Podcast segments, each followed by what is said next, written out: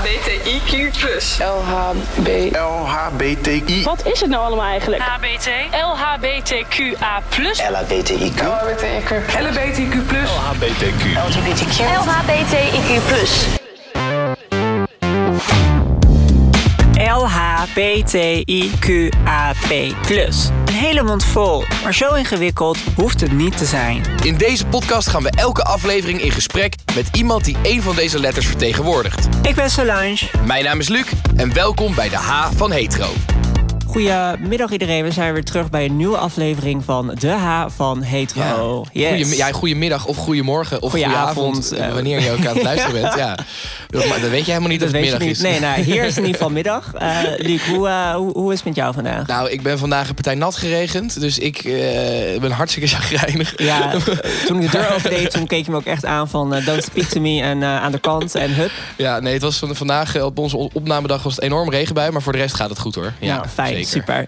Hey, we hebben vandaag een hele speciale aflevering, vind ik persoonlijk. Namelijk een plus-aflevering. En Ja. ik ga daar zo meteen meer over vertellen en ook onze speciale gast aankondigen. Maar Ja. ik ben eerst nog even benieuwd. Eh, wij hebben, eh, vorige keer hebben wij de aflevering van Panseksueel gemaakt. Ja. En er is mij toch nog iets na die aflevering blijven hangen. Vertel. Ehm, nou, ik ben dus heel erg benieuwd dat jij eh, aangaf dat jij niet je seksualiteit eh, in twijfel zou stellen als jij bijvoorbeeld zou zoenen met iemand die panseksueel of non-binair is. En ik kan me herinneren dat ik in de aflevering van Transgender heb gevraagd: zou jij een relatie kunnen aangaan met een transgender vrouw? Daarop antwoordde je nee. Ja. Maar nu ben ik benieuwd, zou jij wel een relatie aan kunnen gaan met iemand die panseksueel of non-binair is? Want we waren zo lekker aan het viben vorige keer en het, het, het, kwam echt in één keer me op. Ja, nee, ja, eh, is een goede vraag eigenlijk wel. Ik denk het dus wel. Want waarom ik zei dat ik dus eh, niet per se aan mijn heteroseksualiteit zou gaan twijfelen als ik met iemand die non-binair is zou hebben gezoend of zo in een, in een, in een kroeg, ik noem maar wat, is omdat uiteindelijk val ik, ik ben natuurlijk hetero, dus ik val op, op vrouwelijke eh, kenmerken, zeg maar. Dus daar, ik val op, op biologische vrouwelijkheid, laat ik het zo zo even noemen. Dus wat iemands eh, genderidentiteit dan is, dat heeft daar niet zoveel mee te maken. Een soort van, die, ik val op die vrouwelijkheid, zeg maar. Oké. Ehm, en wat is dan het verschil tussen, tussen het dan niet met een transgender vrouw willen, maar wel met een panseksueel of, of non-binair? Ja, nou dat, dat heeft dan dus denk ik te maken... te- wat ik toen zei, dat ik dan heeft eventueel natuurlijk kinderen krijgen... voor mij dan wel een dingetje is. En ja, dan toch denk ik dan die... eh, die Misschien die druk of die stigma die er dan toch nog achter ligt? dat zou ook zomaar mee kunnen spelen. Ja, zeker, dat eh, ga ik niet ontkennen. Maar ja, ik weet niet, ik zou... Ik denk dat ik, dat ik iemands genderidentiteit, zeg maar... als- dat ik dat minder vervelend... of minder vervelend, klinkt heel negatief... maar dat ik daar geen moeite mee zou hebben. Dus ik denk dat als ik met een. Als ik op, het zou dan wel iemand moeten zijn die dus non-binair is, maar wel eh, het vrouwelijke geslacht heeft. Dus dat is dan wel de, de enige mits. Iemand die non-binair is, maar een mannelijk geslacht heeft, daar zou ik dan. Ja, dat, daar, daar val ik gewoon niet op, op die eh, uiterlijke kenmerken. Dus dat, dat zou wel meespelen. Maar ja. Ja, nee, ik denk dat ik dat misschien wel zou kunnen. Ja, ik weet ook niet precies waar dan het verschil zit met, met trans eigenlijk. Ja, Oké. Nou ja, helaas kan ik mijn eigen Cupido-pijlen niet op je afvuren. het is eh, niet aan mijn gegund. Maar goed. Eh, we zitten hier vandaag eh, voor een bijzondere aflevering, wat ik al aangaf. We hebben namelijk de Plus-aflevering. Ja. En ehm, ik heb eh, een hele speciale gast uitgenodigd vandaag. En dat is niemand minder dan Tanja. Yes. Yes. Hallo. Yes, hallo. Ehm, Tanja, Jezus, Luc, wat een slechte woord. gehad. Heel Ja, joh. Sorry. Ik, eh, ik heb er al mijn hele leven mee te maken. Dus, eh, dit is de minst erge versie. Je hebt ook nog een paar varianten, maar die laten we even achterwege. Tanja, ik, eh, ik eh, ehm, vind persoonlijk dit de belangrijkste aflevering en ook het meest speciaals. En dat komt met een reden. En daarom ben ik ook heel blij dat jij hier bent. Want de plus staat eigenlijk voor verschillende dingen. Plus kan zijn alles wat, wat buiten de letters zelf valt. Eh, maar plus kan ook bijvoorbeeld een ally zijn. Of iemand die er veel, eh, veel mee te maken heeft. Eh, en daarom zit jij hier. want jij hebt een dochter, Alice. Ja. En zij is... eh, nou ja, jullie Trans. komen... Ja, zij is trans, transgender. En jullie komen ja. nu eigenlijk net allemaal publiekelijk naar buiten hier, hier- hiervoor. Ja. En ik vind het heel bijzonder om, eh, om, om, ja, om jou hierin te mogen hebben. Omdat ik natuurlijk, en dat weet jij zelf ook, eh, geen fijne op, opvoeding heb gehad vanuit mijn kant daarvoor. En ik vind het heel mooi om nu wel te zien hoe jij, nou ja, dat natuurlijk wel met Alice doet. Hè? En, en de opvoeding die jij Alice nu gunt. En hoe jouw kijk daarvan is. Dus uh, ik, ik vind het echt een hele bijzondere ik mooie vind het ook aflevering. heel, heel leuk. Ik vind het heel bijzonder dat je er bent, dat je dit gaat vertellen. Laten we inderdaad wel eerst eventjes de, de, de technische kant van het verhaal afronden. Daar beginnen we eigenlijk altijd mee. Dus wat is nou eigenlijk die plus? Nou, je hebt het net dus al kort een beetje uitgelegd. Eigenlijk is de plus een beetje in het leven geroepen voor alles wat niet in die andere letters valt dus. Ja, klopt. Kijk, de, de, de uh, Rainbow Family is eigenlijk begonnen als LHBT. Ja. Uh, heel lang geleden. Dus, dus, dus dat was vrij, vrij, vrij kort als je het vergelijkt met nu. Nu is, zijn er veel meer letters bijgekomen. Daarnaast, uh, toen uiteindelijk is het LHBT plus geworden. Dus eigenlijk alles wat toen buiten de LHBT viel, als mensen zich niet identificeerden met een van die vier letters, behoorde je in de plus. En eigenlijk is die plus nooit weggegaan, ondanks dat er meer letters bij zijn gekomen. Dus je hebt nu Ja. de I, de P, de Q, de A. Ja, want die P hebben wij eigenlijk ook een beetje eruit de plus getrokken. Want in in heel Ja. veel literatuur wordt die er ook nog niet bij Wacht gezet. even, de P? Van panseksueel. Oh, pan, Panseksueel. natuurlijk, Die hoort, op, Maar- die hoort op zich niet. Maar de hetero zit er ook niet in, toch? Nee, Eh, dus dat is cisgender eigenlijk het hetero enige- zit er ook Daarom heet deze podcast de haven hetero. Omdat Ja. het de enige is die niet in deze Precies, hele... ja.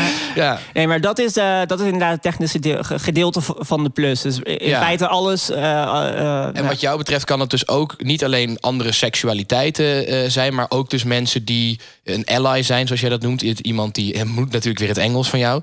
Eh, iemand die, die ondersteunt. Iemand die eh ja, hart een toedraagt. medestander of zo. Ja, er is ook niet zo. Hoe zeg je ally eigenlijk in het Nederlands? Ja, er is wel, eh, denk ik. Een, Geallieerde, dat is wel letterlijk de vertaling. Maar dat is... Ik echt, echt een nawoord, Luc. Dat gaan we niet doen.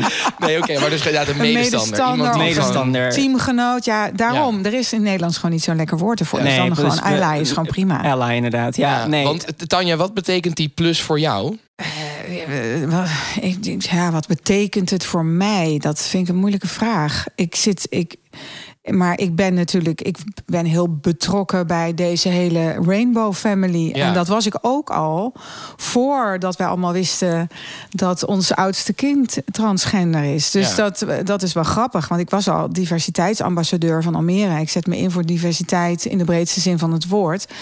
Eh, dus of dat nou man, vrouw is, eh, valide, invalide, Ja. of uh, nou ja, ho, hey, noem, noem het allemaal maar op. Dat valt er allemaal onder. Echt intersectioneel. En um, dus het was wel weer van pand dat ons oudste kind. ik heb vroeger voor de lol wel eens geroepen van ik hoop dat er eentje homo is. Want die, die zijn altijd zo leuk met hun moeders. En dat die andere een tienerzwangerschap krijgt. Want ik ben zo uh, laat moeder geworden. En dan kan ik nog een beetje leuk oma zijn. En nu denk ik, oh, be careful what you wish for. ja, kan zomaar uitkomen. En het schiet dan ook nog eens helemaal door. Want ze is natuurlijk niet homo. Ze is gewoon ja, ze is trans en homo eigenlijk. Want ze, nou ja, trouwens, ze is eigenlijk, ze beschouwt zichzelf. Ze ziet zichzelf wel ook als panseksueel.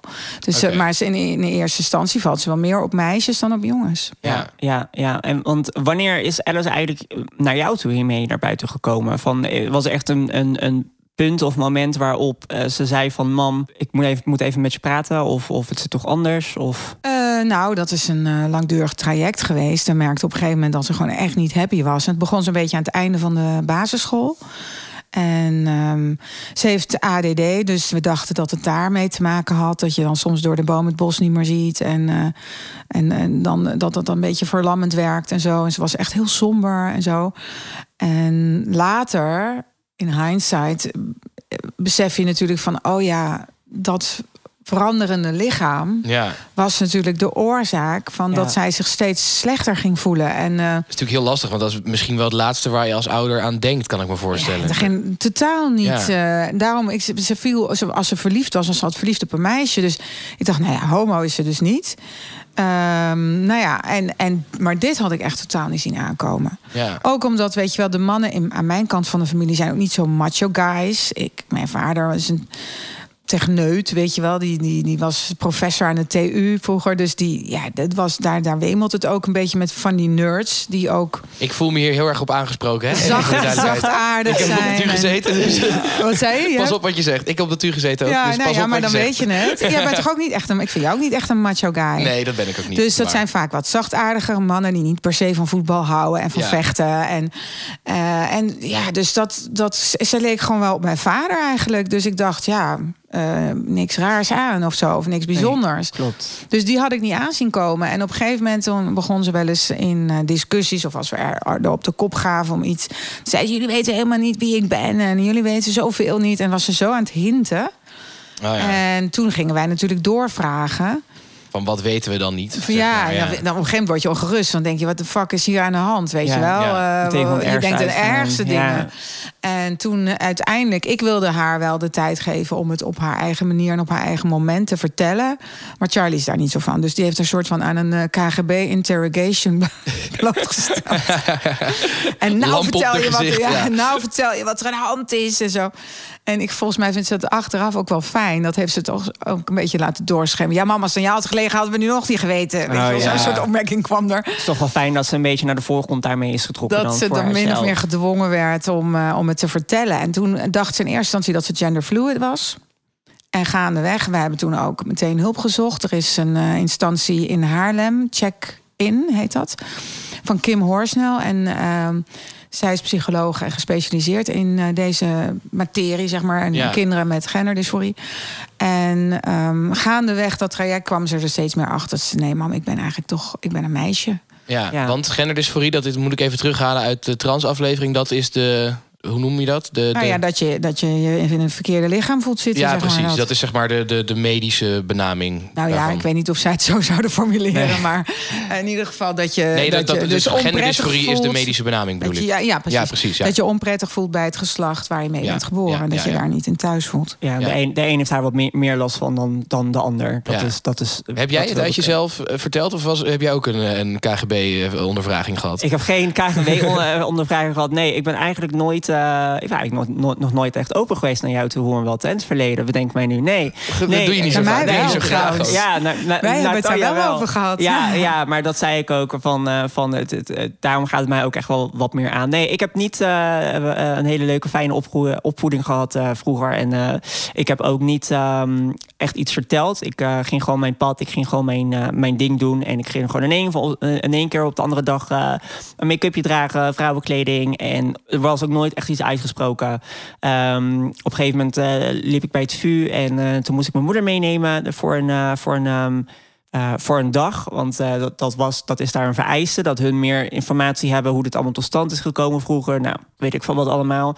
Dat En, wat, eh, sorry, dat wat tot stand is gekomen? Nou ja, dat, dat, dat het VU, dat de medische specialisten iets, een betere inkijk kunnen hebben in, in, Oh, in naar, traject de, trajecten naar, de, naar het, het ziekenhuis. Ik Ja, dacht even naar naar het de universiteit. Ik Nee, dacht gewoon nee, even dat nee, je, nee, ik het had, nam ze mee naar, voor, weet ik veel, neem je ouders mee naar studiedag Nee, of dat zo. is zeg maar nee, de gender, de Nee, genderkliniek. precies. Ja, ja, nee, dan snap ehm, ik waar het over gaat. ja. Ja. Ja, nee, en toen, eh, toen heeft mijn moeder ook echt uitgesproken van ja, ze heeft eigenlijk nooit echt iets verteld. Ze heeft nooit, eh, nooit verteld eh, hoe en wat. En het is maar gewoon zo, eh, zo gegaan. Maar daar was bij ons ook nooit ruimte voor. Dus ik ben heel, ik, ik kom uit echt een tegenovergesteld gezin dan, dan, dan Alice. Eh, ik heb drie broers, echt van die macho's. eh, gevoelens, daar praat je niet over. Homo's zijn vies, eh zwarte zijn criminelen. Heel racistisch, heel erg Oh racistisch en gewoon heel erg.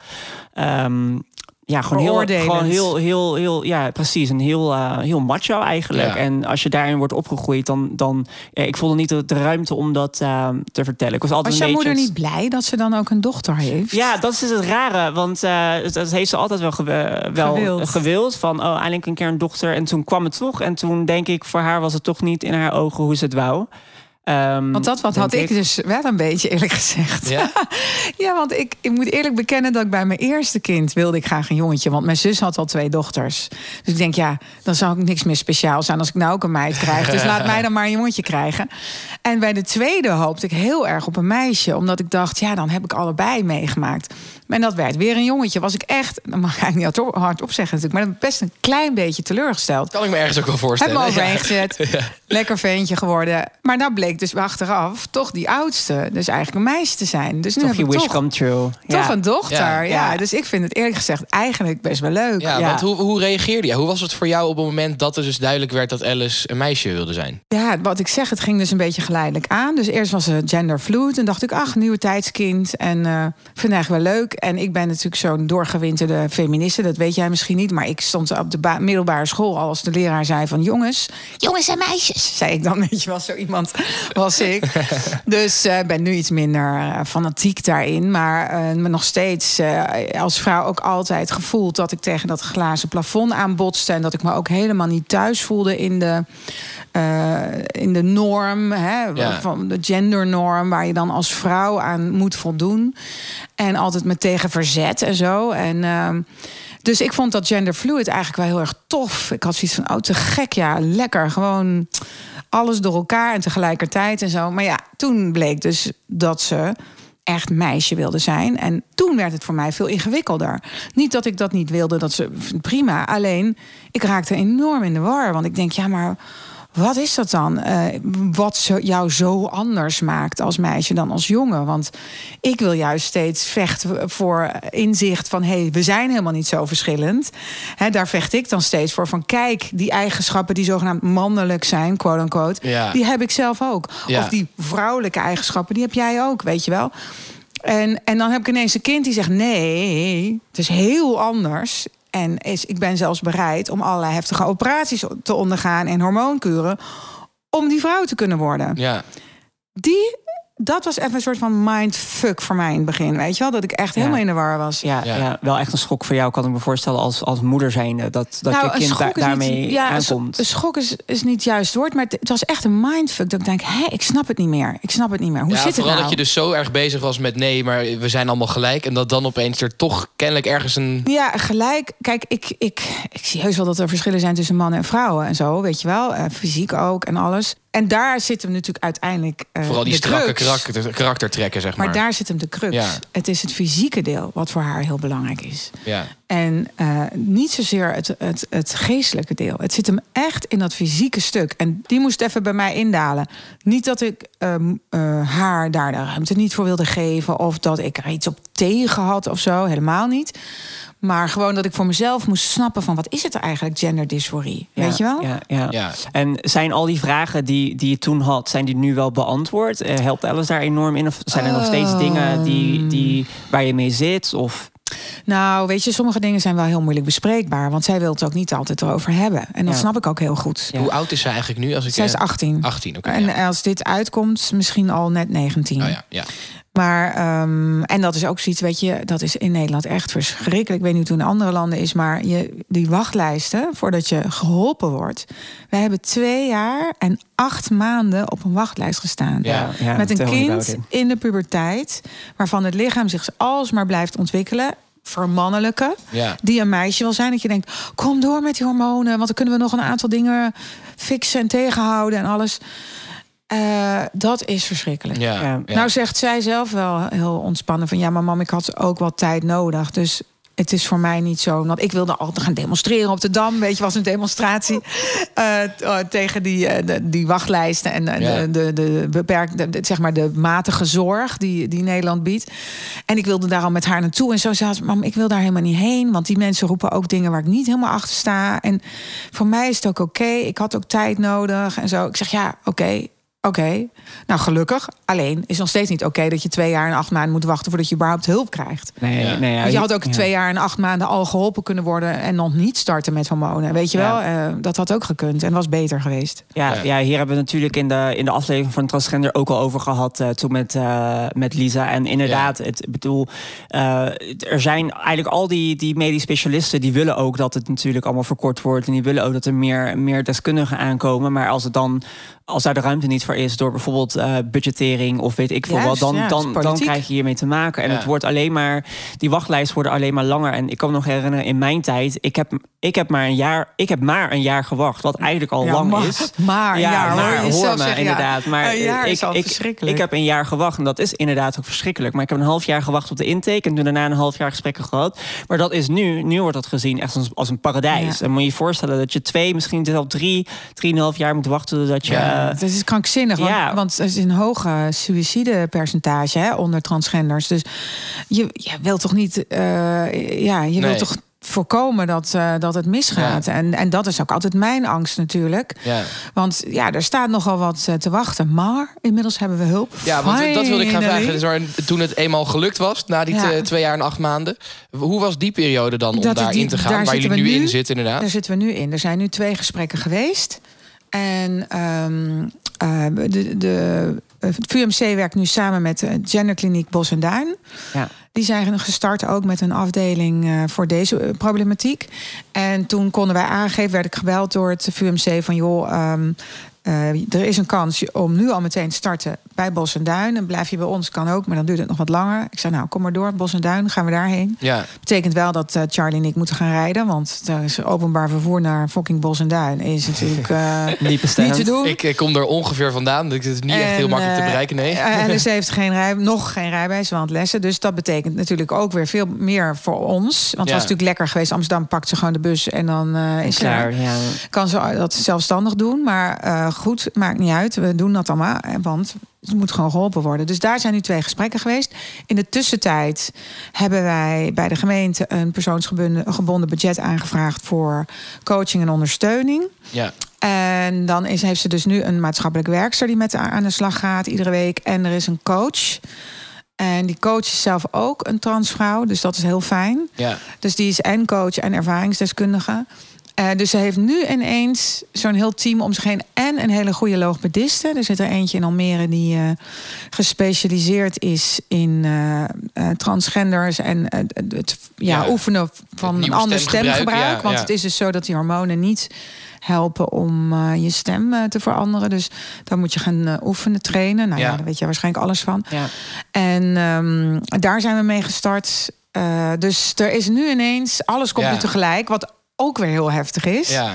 En hoe, hoe, hoe, hoe ver is ze nu? Wat merk je al? We, ah, Niks. Ik merk helemaal nog niks. Nee. Nee, het, het, het zijn nu echt alleen maar gesprekken. Ja. Ja, want ik, ik, ik, hoe, hoe lang eh, schatten jullie op deze gesprekken? Ik denk nu... Nou, wat ze zeiden was, eh, ze had een gesprek met een psycholoog. Die volgens mij ook trans, een trans man was, Ja. hadden we het idee. En wat ook altijd fijn is, want dan word je gewoon toch sneller begrepen. ja, absoluut. En dan was er een, is er een GZ-psycholoog, daar heeft ze een gesprek mee gehad. Daarna, de week daarna zou ze weer een gesprek hebben met die eh, gewone psycholoog, maar die werd ziek. En toen was ineens de datum verschoven naar mij. Ik zeg, oh, stop, dat gaan we niet doen. Want we hadden dit lekker iedere week zo achter elkaar gepland. Want zij hadden gezegd, als alles gewoon naar plan verloopt... kan je mij al starten met de hormonen. Oh, Ja. top. Ja. Dus dat is echt snel. Ja. Eh, dus ik had zoiets van, ja, wat de fuck gaan jullie ons nu en mij pas voor dat derde gesprek? Want het, de trans, eh, het project, of het traject gaat als volgt. Drie gesprekken, eh, gewone psycholoog gezet, dan weer de gewone psycholoog. Dan gaan zij met elkaar eh, overleggen. Dan wordt er een behandelplan eh, gemaakt. En dan zeiden ze, nou ja, en dan zou je ervan uit kunnen gaan... dat je in mei in feite al met die hormonen kan starten. Ja. Oh, dat is wel al, eh, al, al heel anders dan, in, dan Ja. toen ik daarin zat. Dat is wel gaat echt positief. sneller, Dat is ja. wel positief. Afhankelijk ook van hoe lang jij al in dit traject zit. En als Tuurlijk. iemand al twee jaar en acht maanden he- he- zit te wachten... Ja. en nog steeds roept, ik ben transgender... Ja. Ja. Dan- Wat, wat voel je erbij bij de, dat vooruitzicht dat ze zo gaat veranderen? Ja, nou, dat, ik sloeg mijn ene in mijn gezicht, ja. Dan had ik eigenlijk niet zo binnen laten komen nog.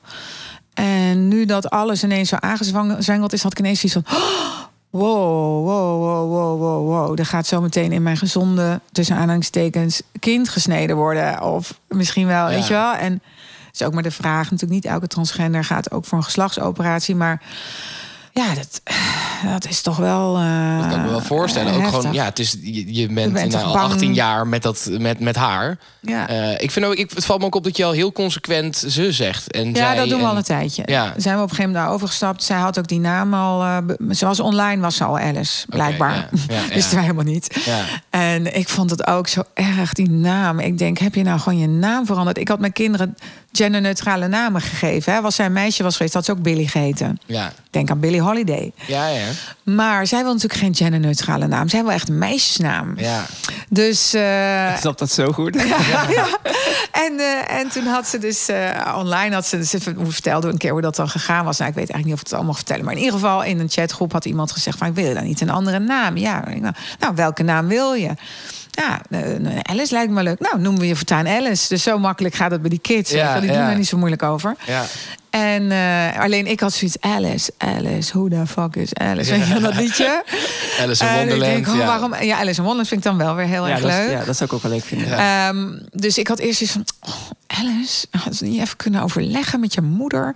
Want in mijn beleving geven ouders hun kinderen een naam. En, en nu was me dat ontnomen, weet je wel. Dus die Ja. vond ik even lastig. Ja. Maar later dacht ik weer, ach, ik vind Alice eigenlijk ook wel een hele leuke naam. En mijn moeder heet Ellen. Dus ik dacht Alice, Ellen. Want ik had, als zij meisje was geweest, ook mijn moeders naam in haar voornaam ergens verwerkt. Dus toen dacht ik, nou, dat is eigenlijk wel heel leuk. Je bent gewoon naar mijn moeder vernoemd. Eigenlijk, eigenlijk lost het probleem zichzelf op, om Ja. maar zo te zeggen. You gotta make it work, weet Ja, je wel. In je hoofd. Soms maakt je hersenen even zo error, error. En Ja. dan moet je een hoekje nemen wat je Ja. lastig vindt. Ja. En, dan, en dan moet je het gewoon voor jezelf even... Die, een soort cognitieve dissonantie moet je even puzzelen. En dan, en dan ga je weer door. Want hoe is, dit, eh, hoe, hoe is dit voor de rest van, eh, van, van de familie? Merk je dat er, dat er andere reacties zijn dan hoe jij een reactie geeft? Of? Nee, nee. Charlie was zo niet nog relaxter dan ik. Ik ben bezorgd, weet je wel. Ik maak me altijd overal zorgen overal. En hij heeft gewoon zoiets van... Dan eh, is prima. Weet je wel, als hij dat wil, dan eh, is dat toch gewoon zo. Ja. Weet je wel, dat is voor hem heel simpel. En Bob, de jongste, mijn jongste, was helemaal makkelijk. Zei, oh, Alice? Oké, Alice. En zij en haar? Oké. En vanaf dat moment heeft hij zich nooit versproken. En ook Nee? niet met andere familieleden, dat er iets, eh, dat er andere dat rare dingen zijn Eh, nee, voorgevallen. Nee, nee, nee, ik kom uit een hele progressieve familie. Oké. Allemaal heel relaxed. Mijn moeder is kunstenares. eh, nou ja, mijn vader dus beetje zo'n metroman. Ja. En zijn vrouw is, eh, weet je wel, toneeldocent. en dus het zijn, en mijn moeder, mijn zus is kunstenares. Weet je wat, het zijn allemaal vrijdenkers. Dus eh, niemand vindt iets gek bij Ja. ons. Alles is oké, alles prima. Dus die overgangsperiode, Ja, dat mijn was eigenlijk nichtjes zijn ook allemaal een beetje Ja. queer-achtig. Er valt ook niet echt een sticker op te plakken en I love it, weet je wel. Dus die vinden het alleen maar allemaal leuk. Nou, En, heb eh, jij geen eh, adoptiepapieren bij? Want, eh, ik zou jou ik meteen, hoor. ik heb je al kom. gezegd, ik, Ja, heb, ik adopteer je. Je bent bij mij altijd welkom. Ja, nee, maar Want echt dit wel is heel een groot contrast met wat jij hebt meegemaakt. Ik vind dat ook ja, heartbreaking. maar dat is precies de reden waarom ik natuurlijk ook voor alles doe en altijd zo, eh, zo, eh, zo hard, eh, ik wil niet zeggen mijn mening doordruk, maar wel hard even laat weten hoe de andere kant ook is. Want hier strijd ik natuurlijk voor Ja. dat, dat iedereen zo eh, opgroeit. En dat, is, dat heeft met name. recht op, ja. absoluut. En dat heeft met name natuurlijk te maken dat er heel veel mensen nog onbegrip hebben en ook niet weten hoe en wat. En ehm, dat, eh, dat, dat mensen daar ook geen vorm aan kunnen geven. En daar, daaruit komt heel vaak een bepaalde boosheid of een, of een bepaalde onzekerheid Ja. van ouders. Ja. En dat heb ik vooral gemerkt. En daarom vind ik het wel echt heel mooi dat, eh, dat, ja, dat het nu ook anders kan. Hebben jouw ouders er nog steeds moeite mee? Nou ja, ik heb, eh, ik heb eh, geen contact meer met mijn eh, hele familie eigenlijk. Nu echt al ehm, eh, sinds dat ik 18, 19 ben. Dus het is ook al ruim zo'n zo'n zo'n zo'n zes jaar. Dus ik zou echt niet weten eh, hoe, ja, hoe en wat eigenlijk. Hou ik me ook Want ze zien jou natuurlijk bezig. nu wel overal verschijnen. Ga ik wel van uit. Ja, ja dat, dat, dat wel. Maar ik heb... ja, heb- ze zouden natuurlijk ook fucking trots op jou moeten zijn. Ik Ja. ben in ieder geval wel heel erg trots op jou.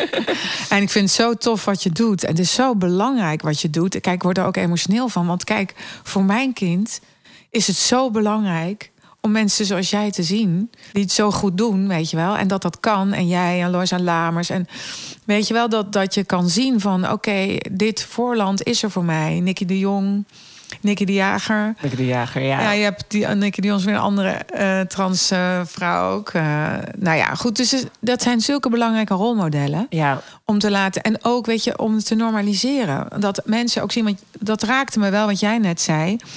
eh, over dat je niet een eh, transvrouw eh, zou willen daten omdat je valt op, die vrouwelijke, op dat vrouwelijke geslacht. En dan denk ik, ja, maar als ze nou een vrouwelijk geslacht heeft, wat is dan het probleem? Ja. Het zit toch in je hoofd. Nee, dat klopt. Nee, we hebben het hier in de, in de, de transafdeling ook lang over gehad. En ik, weet, ik kan het ook niet helemaal plaatsen waarom het zo is.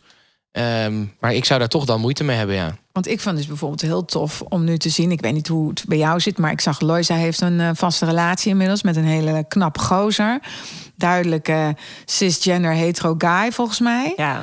En eh, die dat gewoon haar als vrouw echt accepteert. ja. En eh, ik zou ook niet weten waarom niet. Want als jij naar haar kijkt, zie je ook een vrouw. Dus what's the fucking problem? Weet je wel? ja. Dus dat vind ik eh, wel belangrijk. En ik kan me voorstellen dat als je zegt van nou, ik, ik zie niet helemaal dat hele erge vrouwelijke. ehm, dat, je, dat het dan voor jou seksueel minder aantrekkelijk is. We hebben misschien allemaal zo onze voorkeuren. Maar if it walks like a woman and it talks like a woman. Ja, nee, en, en, en, en het is ook een soort van... Nou, Luc, kom op. Ik ben beschikbaar. Let's go, Luc. Let's go. Oké. Nee, ja. ja, nee, maar maar, val jij op kleine mannen? Want dat is ook een dingetje. klein. Hallo. Ja, je bent niet zo heel erg lang. Nee, oké, dat is waar. Worden mannen vaak lang. omgeshamed als ze het eh, niet nou lang ja, zijn. dat merk ik wel Ook heel zo erg. belachelijk dat, trouwens. Dat, ja, maar dat, dat merk ik wel heel erg. Dat, dat heel vaak, ik ik ben zelf vrij lang voor mensen die mij niet, die mij niet kennen. Ik ben 1,85. Dat, dat, is, er- dat is lang voor, eh, voor een vrouw. En Nederlandse vrouwen zijn al best wel lang, maar 1,85 is wel Ja. langer dan de meeste. Maar heel vaak inderdaad is het van, oeh ja, nee, je lengte, dat vind ik wel, eh, dat vind ik wel echt een, eh, een probleem. Nou, ik ben, ook, ik ben wel echt van mijn hakken en van mijn, Ja. van mijn dingen. Dus dan tik ik eh, soms eh, de 1,95 aan. En dat, dat is dan toch altijd wel een, een, een, een Ja, ding. terwijl daar, daar zou ik dan wel echt het laatste waar ik dan moeite mee zou hebben. Want ja, ik vind dat helemaal niet erg. Maar Heb je wel eens met een langere vrouw gedate? ja, wel. Ja, ja vind, dat vind ik echt geen echt- probleem? nee, Nee. geen probleem Nou, goed zo. Ja. Ja. You go. Dat zijn ook van die dingen die ook maar eens een keer doorbroken moeten worden. Ja, Waarom moet zo'n man altijd langer zijn? Ja, Het slaat ook echt helemaal nergens Maar het, op. het- om, om nog even op terug te komen, ik, ik, want ik begrijp heel goed dat het je raakt dat ik dat zeg. En dat besef ik ook wel, dat, dat hadden we toen in die aflevering over transgender ook. Dat ik besef me heel goed dat dat best pijnlijk kan zijn om te horen. Maar het is wel de waarheid. En ik, weet, ik weet ehm, ook niet precies helemaal waar dat bij mezelf dan zit. Hè? Dus Het is niet per se pijnlijk. Het, is, het legt een probleem bloot. Ja. Namelijk dat wij allemaal geïndoctrineerd zijn door de cultuur hè, waarin wij leven. Ja. En daar zitten bepaalde vaste rollenpatronen en bepaalde normen. Zitten zo in ons ingeprent al van kleins af aan. Dat begint al met roze en blauw. Nu ook dat dat weer overgewaaid is uit Amerika met die gender reveal parties. Ja. ja. Ja. Toen ik kinderen kreeg, was dat er niet. Hè? Dat is echt iets van pas van de afgelopen jaren. Ja. Dat je een gender reveal party moet geven. En ik vind het zo niet van deze tijd. Ja. Ik vind het zoiets stomzinnigs. Ja. Want dat hele idee al, dat het zo gekaderd wordt, jongen of meisje. En dat mensen krijgen een jong, krijgen een meisje, is ongeveer de eerste vraag die je krijgt. Ja, Als je klopt. zwanger bent, wat wordt het? Weet je al wat het wordt? Alsof dat zo'n verschil maakt. En dat dateert natuurlijk nog van vroeger, waar dat inderdaad een heel groot verschil was. Want die jongen die hield de naam van de familie in stand. En die zorgde voor je oude dag. Ja. Want die kon een baan krijgen en een carrière maken. Meisjes niet. Die mochten niet studeren, die moesten thuis blijven. Ja. Dus dan was het heel belangrijk dat je een gezinshoofd kreeg. En ook de koningshuizen, dat er een man geboren werd om de, om, om, om de kroon voort te zetten. Ja, ja. Maar dat is natuurlijk allemaal al lang niet meer. Dus het is gedateerd. Het is helemaal niet meer belangrijk of je een jongen of een meisje krijgt. Het doet er helemaal niet toe. Nee. Maar toch was jij wel, jij hoopte de eerste keer op een jongetje Nou en ja, de tweede precies. keer Maar op ik een ben meisje. natuurlijk, maar ik, ik, ik zeg dus ook, ik ben dus net zo goed als jij Ja. ook Ja, eh, geïndoctrineerd eh, en geconditioneerd, moet ik misschien zeggen, door de, door de cultuur waarin ik op ben ja dat is misschien een beter woord. Geïndoctrineerd klinkt heel erg alsof het een bewust... Alsof we die KGB er weer bij gehaald ja, hebben. Nee, dat, nee, Nee, maar, het is, ge- het is je bent waar. geconditioneerd door de, allemaal. En, en, en het begint al zo jong en begint al als je kind nog in je buik zit. Dus het is zo hardnekkig. En Ja. het zit ook in mij. Ik heb ook dingen waar ik op val waarvan ik denk, Tan, seriously?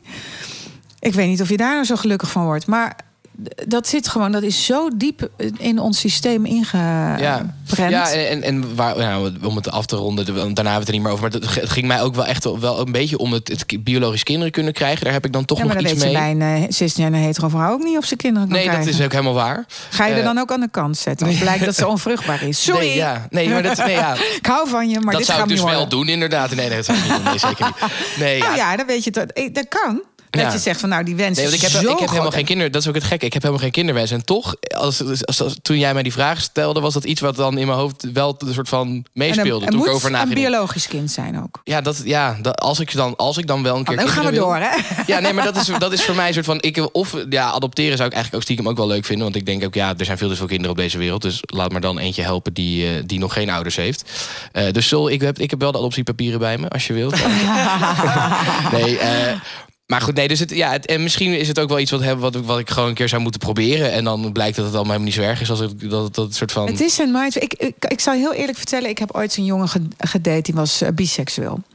En dat vond ik dus ook heel ingewikkeld in die tijd nog. ja, Ik weet nog dat, dat ik, ik, ik dat heb ook heel wel, maar dat vind ik vond. helemaal niet erg, nou, biseksueel. En dat zo iemand als ik, hè, die dan uit zo'n heel progressief nest komt en alles kan. En me, weet je wel, nou ja, ik kan niet te veel onthullingen doen over mijn familieleden. Maar hè, het was echt heel eh, free. En eh, eh, mijn ouders uit de 60s, hippie-tijd, eh bla bla bla, gedoe. Dus open relatie. was ook allemaal, is allemaal misgegaan natuurlijk. Maar in ieder geval. ehm, dat ik dan toch nog daar dus moeite mee had, geeft me aan hoe diep die conditionering zit. Terwijl ik uit zo'n nest kom. Ja. En, eh, maar ik, had, ik vond het dan het idee dat hij ook met mannen seks had, vond ik dan helemaal niet sexy of aantrekkelijk voor mij. Ja. En dat vond ik eigenlijk zo stom van mezelf. Dus ik haatte mezelf eigenlijk ook om dat gevoel. Ik vond het heel stom dat ik dat gevoel had, maar ik had het wel. Ja. En ik dacht, zag ook ineens de hele wereld als eh, een potentiële concurrent. ik denk, shit, je hebt maar een hele grote vijf om uit te Ja. vissen. maar dat is natuurlijk een ander ding. Maar dat, dat stomme idee van dat dat niet eh geil is als twee mannen het met elkaar doen. Dat is ook zoiets raars. hè? Want we vinden in onze cultuur het allemaal heel geil als twee vrouwen het met elkaar doen. Mannen vinden dat, hetero mannen vinden dus ook Ja, geil als twee ja. vrouwen seks hebben. Maar hetero vrouwen vinden het dus niet, in het algemeen niet geil eh, als twee mannen het met elkaar doen. En hetero mannen maakt het agressief. Ook nog eens. Ja, dat vind ik wel heel die generaliserend. diepe- nou ik ja, word er echt niet agressief van. Nee, maar- niet alle.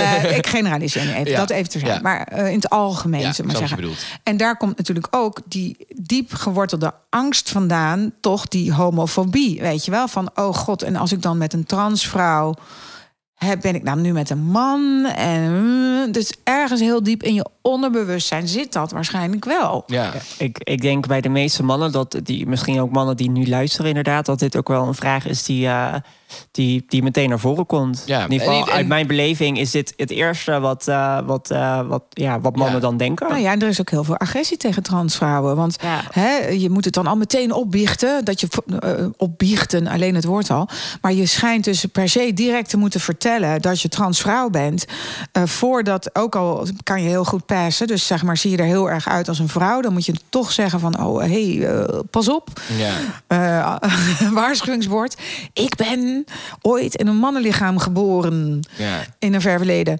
Want anders heb je het kans dat je in elkaar gebeukt wordt. Ja. Ja, Vind je het lastig dat, dat? Alice dat tegemoet gaat? Ja, natuurlijk vind ik dat lastig. Vindt ze zelf ook lastig. Die angst, die is er altijd een beetje.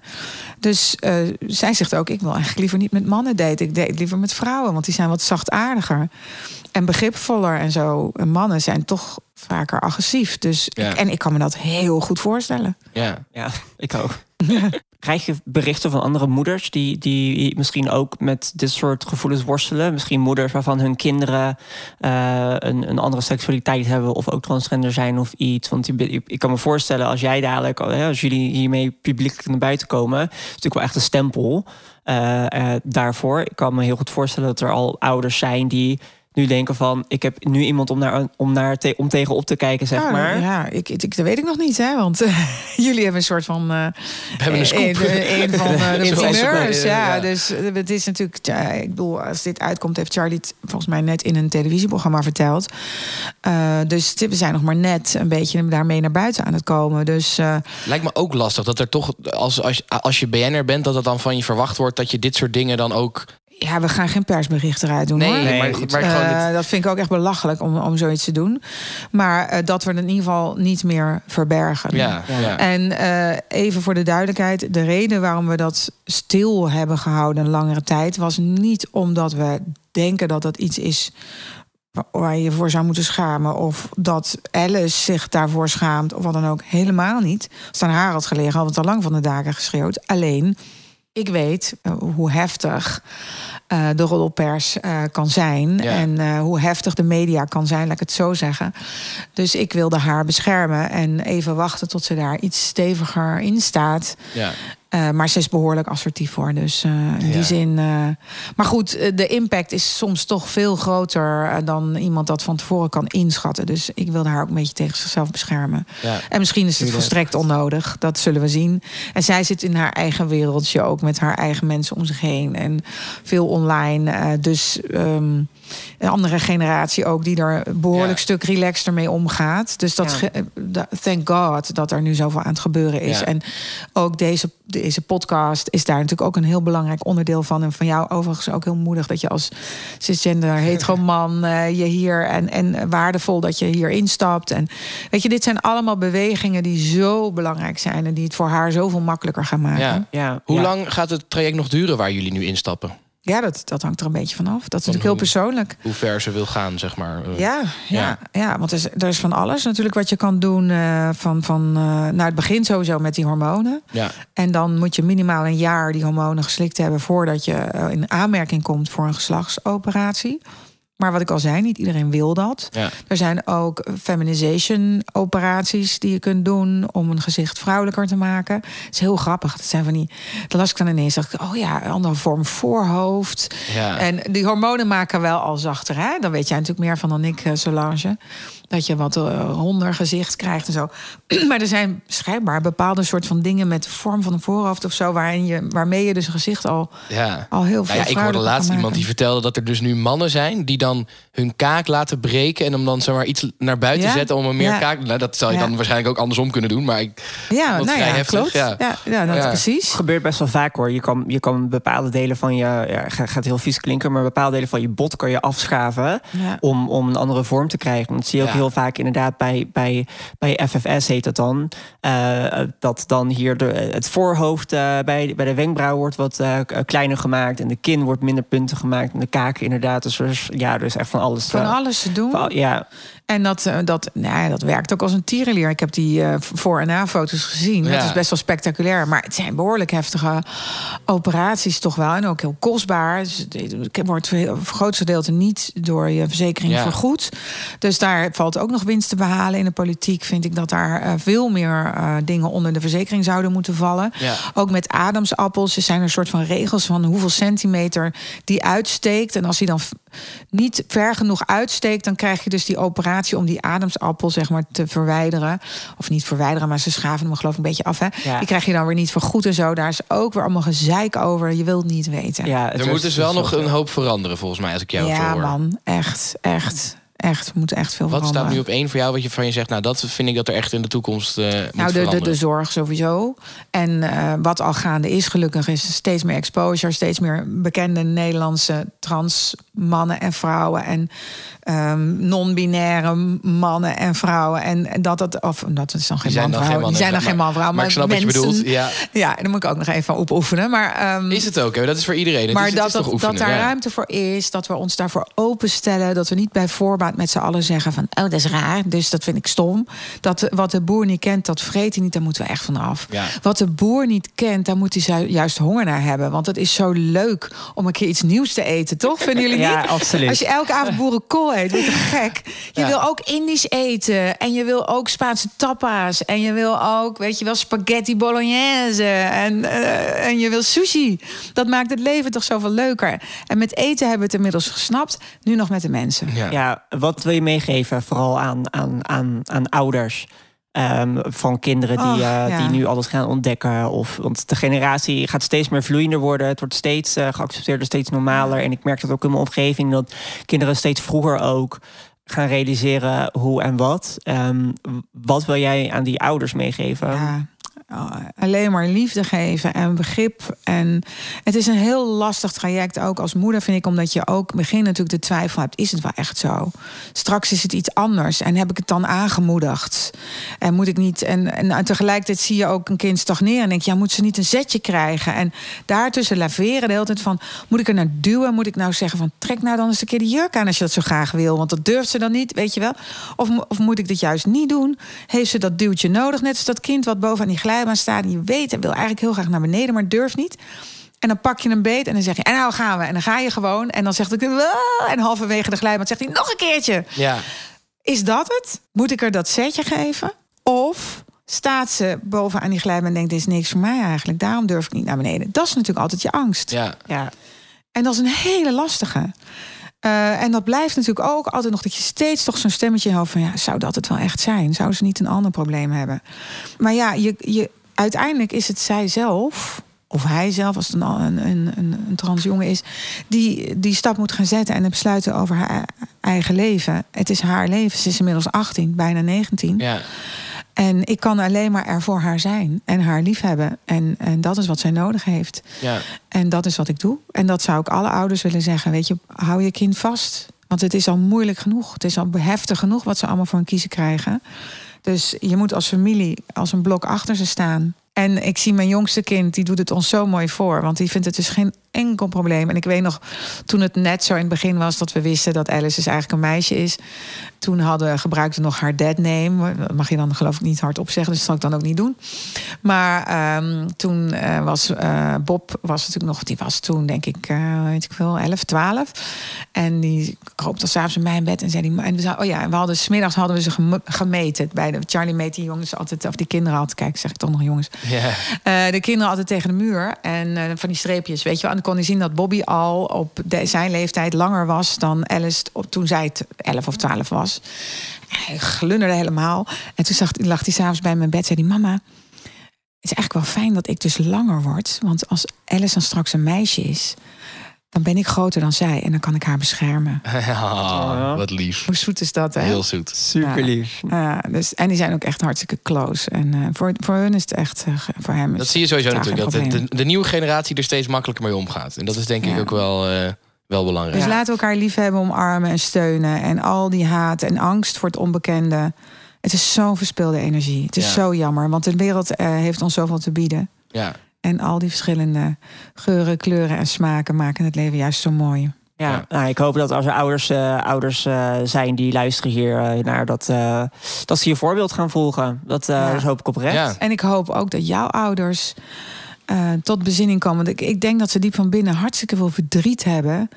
Eh, van die hele situatie. Weet je wel, dat uitstoten, afstoten van een kind is zoiets pijnlijks. En dat, dat komt denk ik alleen maar voort uit, uit angst Ja. en onbegrip. En, eh, en ze moeten je missen. En je bent zo leuk. En je bent zo bijzonder. En moet je kijken wat je voor elkaar hebt gekregen in je uppie.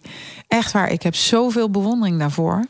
Ik, ben, ik vind een soort van trots. Ja, het klinkt altijd een beetje aanmatigend vind ik als mensen. Ik ben trots op je. Maar ik ben dus echt trots op. Ik vind het echt bewonderenswaardig, super inspirerend. Ik denk, hoe heb je dat voor elkaar gekregen? Zonder die achterban. Dat vind ik echt eh, heel, heel sterk, heel krachtig. En, en jammer dat het zo heeft moeten zijn. En ze missen wat. Ze missen echt wat. Dus ik zou tegen jouw ouders ook willen zeggen van... hé hey, jongens, jullie Solange, she's a star. Ze doet het goed. Ze- Ja, ja. She's a star. En jullie moeten haar koesteren. Jullie moeten dankbaar zijn voor zo'n prachtig kind. Echt. Ja, wie weet wat de toekomst gaat brengen. En dat, eh, dat heb ik ook altijd Ik weet helemaal gezegd. niet of jij er nog zin in hebt trouwens. Nee, Ik ik ik wilde net zeggen, zou jij er nog voor openstaan? Ik, ik heb altijd gezegd, zeg nooit nooit eh, daarin. Eh, Toen ik net allemaal gas gebeurd was, was ik heel stellig van... en nooit meer, nooit meer contact. Ja. Maar nu, en natuurlijk, nu ik wat ouder ben, eh, is het eh, zeg nooit nooit. Maar eh, op dit moment niet. Maar wie weet, eh, inderdaad Sommige mensen leren, hè? Sommige Ja. mensen worden wakker. We hebben allemaal wel onze wake-ups gehad in de afgelopen jaren. Zeker, denk ik, met al dat bewustwording over Zwarte Piet en over van, alles nog wat. Zijn we heel Ja, erg wakker ja. geworden met z'n allen. Ook over de humor. Wat is humor en wat is grappig en wat is eigenlijk helemaal niet leuk. Ja. En dus wie weet zijn ze ook een beetje wakker aan het worden. En eh, laten we het hopen. Wie weet dat dit gesprek Wie er wat aan, eh, aan bij Dat ze luisteren. Ja. Tanja, eh, mogen we jou heel erg bedanken dat je er was vandaag. Heel graag gedaan. Ik vond het eh, heel inspirerend om te horen. Ehm, en ja, normaal, ja, ik- dit ga, ik- nou ga ik het weer zeggen. Normaal gesproken zouden we nog een, eh, een chocoladeletter voor je hebben. Maar het is geen Sinterklaas meer. Dus die, het is alweer bijna, als we lang genoeg wachten. moet je nagaan Ja. hoe lang we al met deze podcast bezig zijn. Paas, Ja. Paaseitjes. Paaseitjes. Oh, dat hadden we eigenlijk al moeten doen, ja. Ja. Hè? Hè? Ik daar toch weer nou gemiste zul- kans. zulke mooie woorden over je uitgesproken. Ja. Dan stel je er zo teleur. Geen eens een Vind ik zijn. niet. Krijg je van mij te goed. Krijg je van mij te goed. Nee, Tanja, mogen we je heel bedanken dat je was. Ja, Eh, Solange, we hebben volgende week nog één aflevering, hè? Ja. Nog één laatste Ja. over de H van Hetero. Ja, en eh, dat is inderdaad... eh, ja, ja ik, ik kom gewoon niet meer aan woorden, maar spannend gewoon. eh, Wie komt er? Al die afleveringen. Nou ja, we, Hebben ja, echt een macho persoon? Ja, we hebben echt, eh, we hebben echt al... Gaan we het al verklappen? Ja, we gaan het al verklappen. We gaan het al verklappen, ja. We hebben Maxime Hartman eh, voor de H van, eh, de H van Hetero eigenlijk. Eh, om, eh, ja, omdat dat, dat natuurlijk de ultieme... Ja, macho hetero man is voor een podcast zoals dit. Ik weet het niet, maar... ehm, We gaan het meemaken. We Lieve luisteraar, tot volgende week. En eh, geniet nog van je dag. Of het nou middag, ochtend of avond is. waar je ook bent. Doei!